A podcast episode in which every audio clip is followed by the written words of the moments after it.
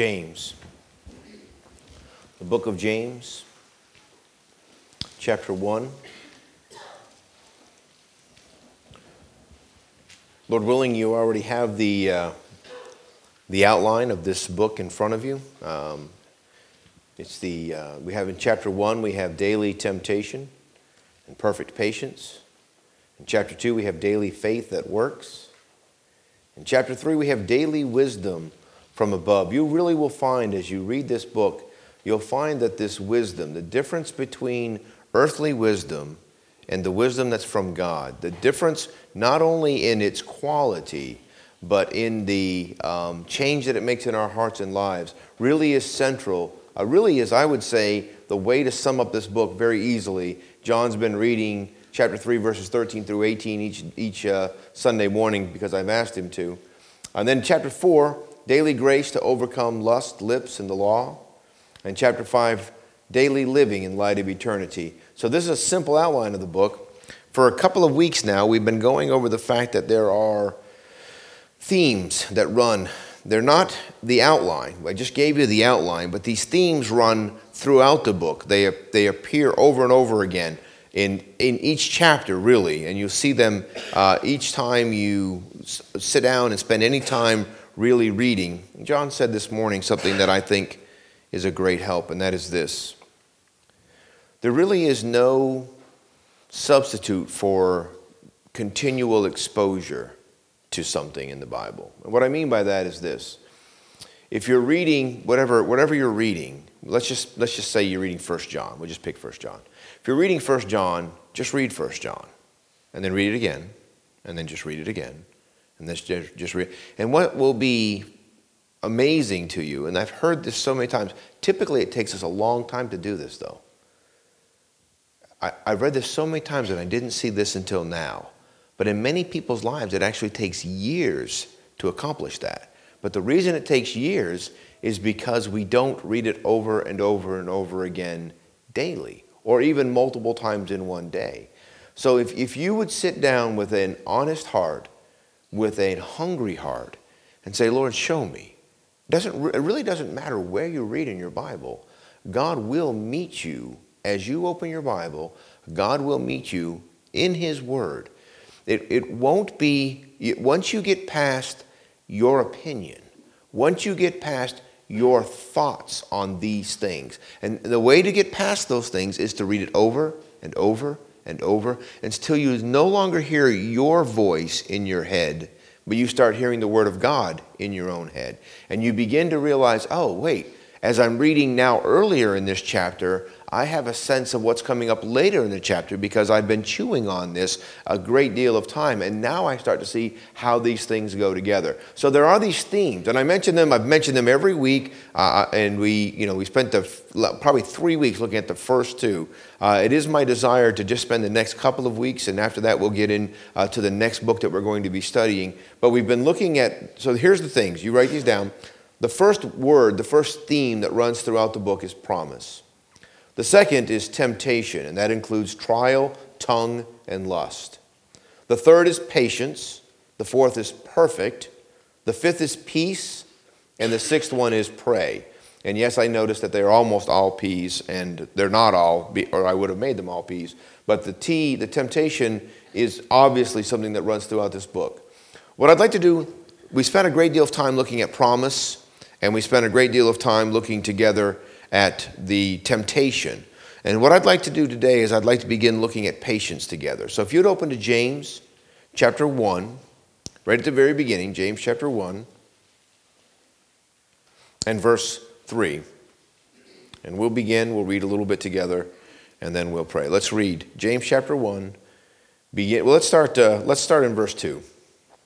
My brethren, count it all joy when you fall into diverse temptations knowing this, that the trying of your faith worketh patience. But let patience have her perfect work, that ye may be perfect and entire, wanting nothing. Our Father, some mornings, Lord, we feel weaker than others, more aware of our inability to express even the most wonderful things. and even the most simple things. Lord, we ask you that you would use your word and your own Holy Spirit.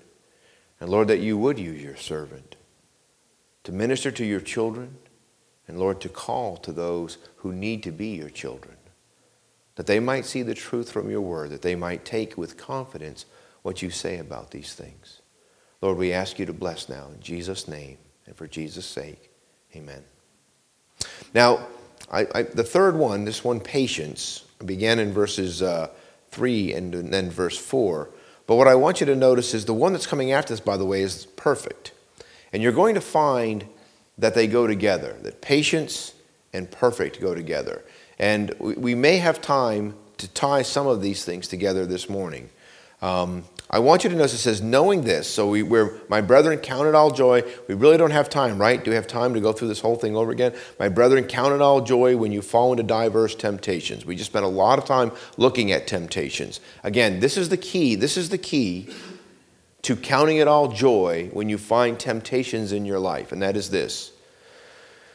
If there were no temptations in your life, it would be because you're just fine with the way you're living your life the fact that there are temptations, when you find yourself falling into diverse temptations, what's really happening is this your conscience is aware that there are things in your life that bother you. And this is a great blessing. One of the things that happens to young Christians immediately is the, the things that they used to be friends with they're no longer friends with those things anymore. They don't want them in their life anymore. And yet, those things still are part of your natural life. In other words, there are places you used to go all the time. There are people you used to hang out with all the time. There are things you used to watch all the time. There's music you used to listen to all the time. It was just things that you used to do all of the time. And now, suddenly, the inward man doesn't like those things at all because you are a new creature and you have a completely different inner heart desire. And so there immediately begins this conflict. And God says, My brethren, count it all joy when you fall into diverse temptation, knowing this, that the trying of your faith. Now, we were singing, this is something, we're singing uh, this today, because um, when I am tried and glorified, I shall come forth as gold.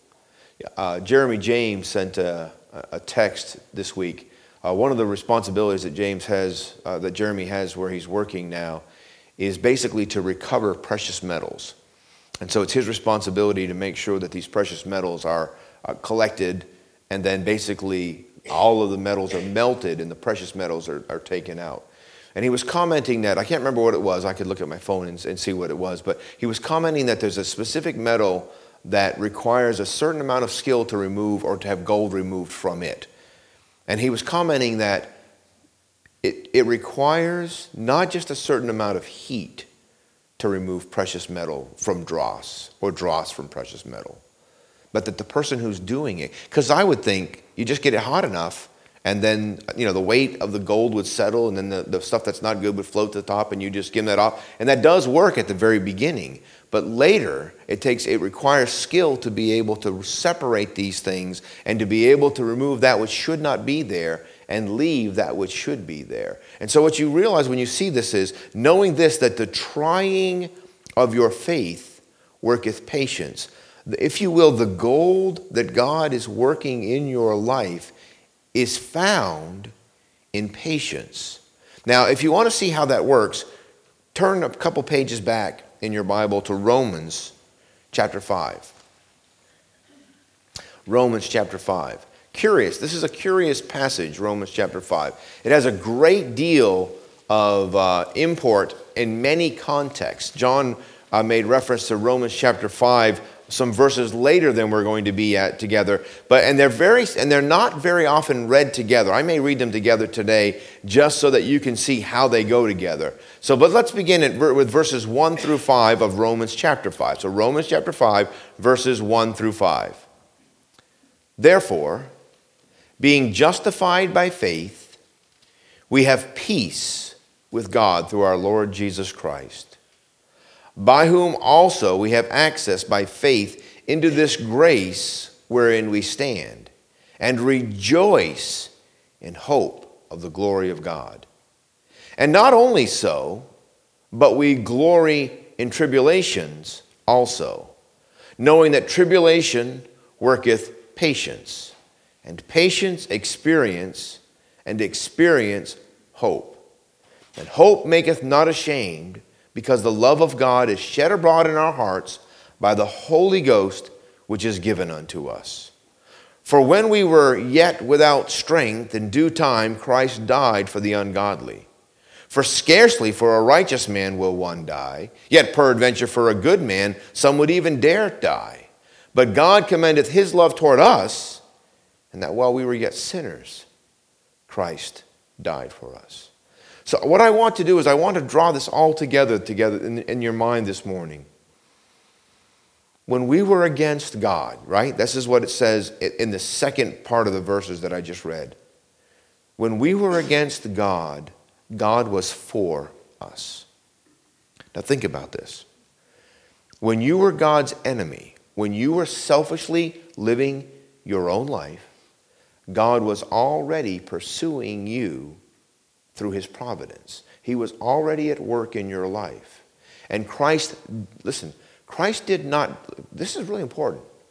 Christ did not die for you the first time you went to church. Do you understand? I really believe that there are many who think that because they, they, they began to be convicted or curious about something and they went to church and took a look, that because this was true, God said, Oh, I see what they're doing. Oh, they're getting some religion in their life. I would like to rescue those religious people. I think I will die for them. That's not true. When we were sinners, uh, you, you picked the night in your life the, the, most, the most embarrassing, if we played that night up here, that night in your life, the, the worst time of your life, Christ died for you then. Do you understand? That's the love of God. God commends or demonstrates or shows or reveals his love toward us, and that while we were yet sinners, Christ died for us. Now, why is that so significant? Because that's the context of what God is talking about, where it says in verse um, 3 and not only so, not only do we glory in the hope that we have because of what Christ has done for us, right? Being justified by faith, we have peace with God through our Lord Jesus Christ. But we're not just rejoicing in that. We are also rejoicing, it says in verse 3, and not only so, but we glory in what? Tribulations also. The same exact thing that we saw in James chapter 1, we see here in Romans chapter 5. Now notice this. And not only so, we glory in tribulations also, knowing that tribulation worketh patience. Let me stop for just a moment. Let me go back and read verses 3 and 4. Just stay here, knowing this, that the trying of your faith worketh patience. Do you see how this is what God, listen, God is going to work in our lives by causing the things that take place in our life to not only change our lives, but more importantly, to change our understanding of who He is. Watch this. We glory in tribulation also, knowing that tribulation worketh patience. Now, let me stop and talk and, mention this again. So, so, what is patience? What is patience? Tribulation worketh patience. How does this happen? By the way, one of these things that um, uh, when I was a young Christian, this is a fairly popular saying. I don't know if it's because of coming from New England. I don't, really don't know why it was popular in, in, in people in my life, but this, and this is what I was said. Don't ever pray for patience because if you pray for patience, you'll get tribulation, right? And, and while there's truth to that, that's not the point of this at all. God, listen, God, God does not bring tribulation into your life because you want patience. God brings tribulation into your life because you need patience. And patience is actually part of what God is accomplishing in your life. It goes together. Notice this knowing that tribulation works patience. And what patience is, is this I'm going through this difficulty, right? Count it all joy when you fall into diverse temptations. I listen, please hear me. You may see this to be true in your life. You may have missed it when it was true in your life because you didn't understand. You may see it being true in someone that you love, where you believe that God is at work in their life. God is working in their life, and all you see is the tribulation in their life. Lord, while you're working in your life, back up a little bit, ease off a little bit. This seems to be very, very difficult. Maybe they don't need to go through all these difficulties. Let me tell you this any difficulty that any of us are going through, any of us are going through, we need that difficulty or we wouldn't be going through it. When you say that God is bringing too much difficulty into somebody else's life, you make God to be not a good person. At least in your mind, you make God deny. I don't think any of us have any idea how much God loves us. I don't think you have any idea how much God loves that person more than you love that person. You have no idea the depths of God's love for you or that person, and we are a fool when we think God does not know what He's doing in somebody else's life. Or we are a fool if we think that God doesn't care about what He's doing in somebody else's life. Notice what this does. Tribulation worketh patience. Tribulation causes us to learn to be able to wait on God because you can't do it anyway. Again, you can live in Romans chapter 7. Many Christians spend many literal, many literal years living in Romans chapter 7. The good that I would, I don't. The evil that I wouldn't, I do. Oh, wretched man that I am. Many Christians live there, but you don't have to live there. What you have to do is learn this you don't have the power to love people, you don't have the power to forgive people. You don't have the power to be the kind of person that God would have you to be, and not only would have you to be, but He has the power to make you.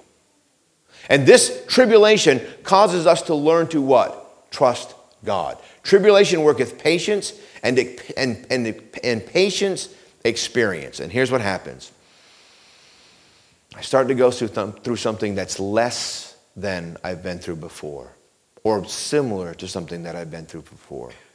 And now someone's watching you go through this, and they say to you, Oh, this is a difficult thing. And you say, This is not a difficult thing.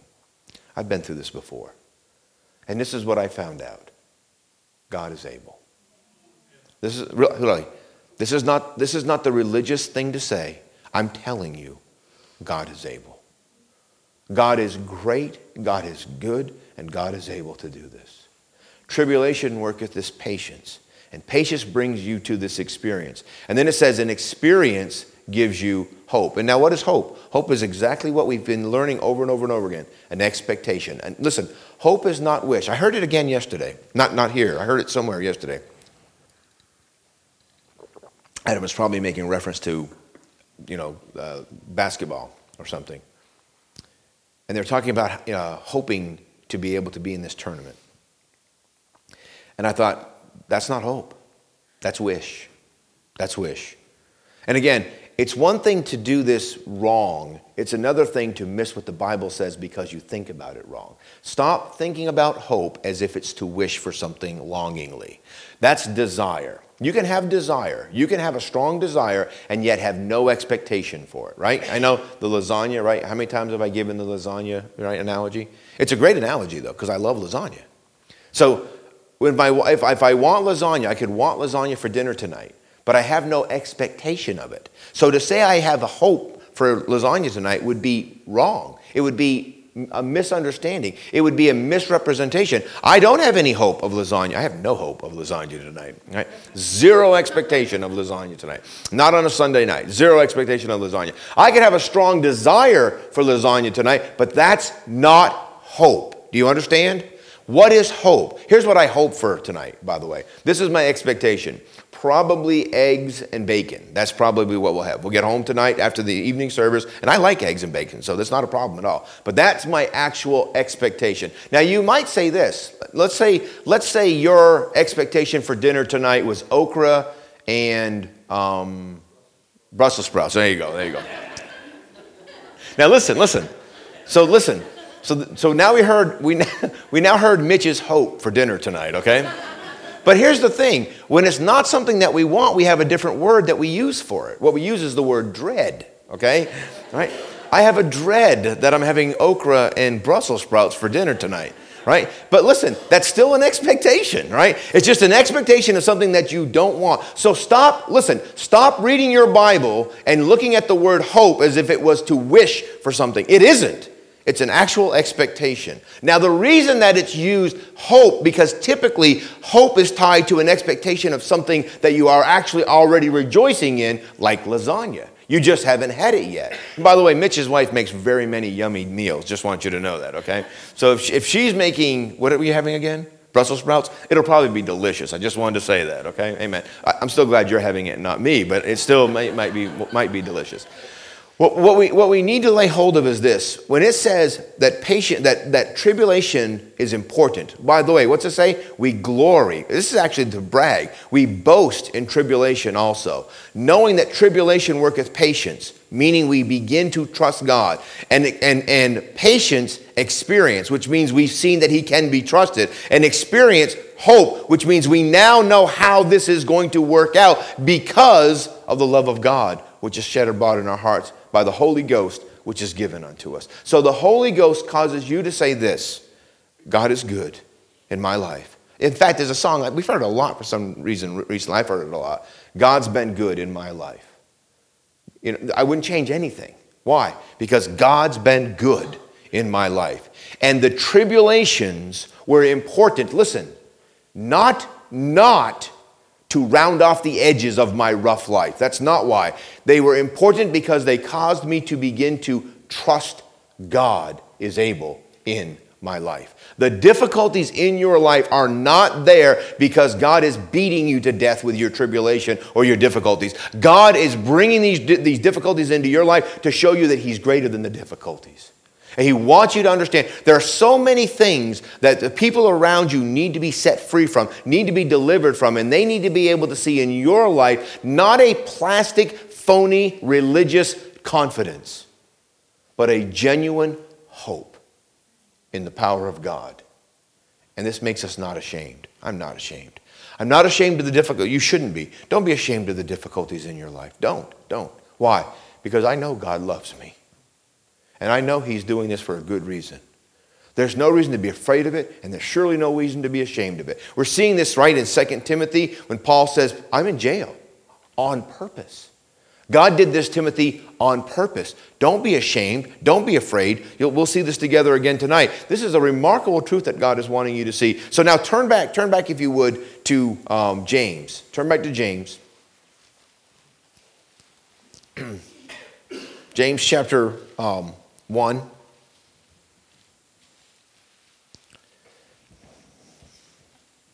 James chapter 1, verse 3 says, Knowing this, that the trying of your faith worketh patience. And then listen to this.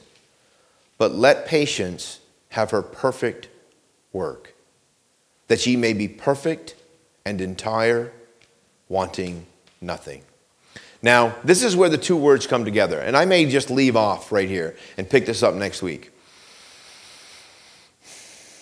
Knowing this, that the trying of your faith worketh patience, but let patience have her perfect work. And again, another one of those words in our Bible that we, through the way we use our English language in America, have, be, have really begun to misunderstand. The word perfect here does not mean without flaw, it means to reach the goal, okay? To, to arrive where you're supposed to be. So let, so let me read this with you that way. But let patience have her bringing you to where you're supposed to be work in your life, that ye may be where you're supposed to be and entire, wanting nothing. Let patience have her perfect work in your life. While God is working in your life, realize that He's doing it for this reason to bring you to the goal, right? Now, here, put your ribbon here, right?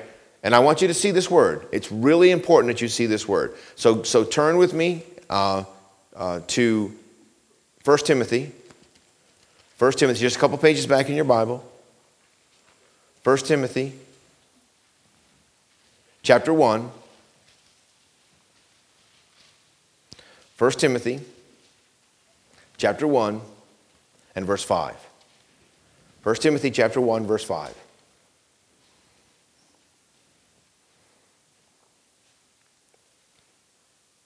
Knowing, excuse me. Now, the end of the commandment is charity out of a pure heart and of a good conscience and of faith unfeigned, right? The word end, the word end telos, right? Teleos. And what does it mean? The goal, right? This is important. Please hear me.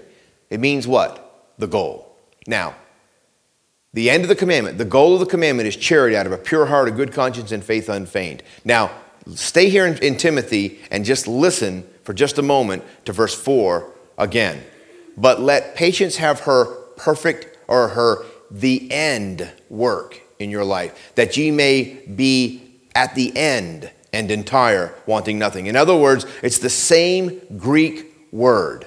What God is saying is this let patience perfect you, let her bring you to the goal because that's the goal that you may be perfect and entire, wanting nothing. And if the goal is love, then what does it mean to be perfect and entire, wanting nothing? What does it mean? What does it mean that God is working in your life? Remember, we're talking about God who is changing your everyday life with a whole new quality of life. And what does that and what does it mean? It means this.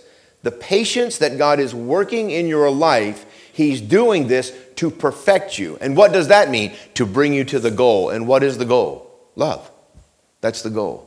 You know, um, John was uh, talking, he did a really good job this morning in the Sunday school hour, uh, talking, about, uh, talking about God's love and how God's love, listen, there is nothing, there's nothing that can defeat love. Nothing that can defeat love. And here's, let me say this love conquers everything else. Literally, love conquers everything else.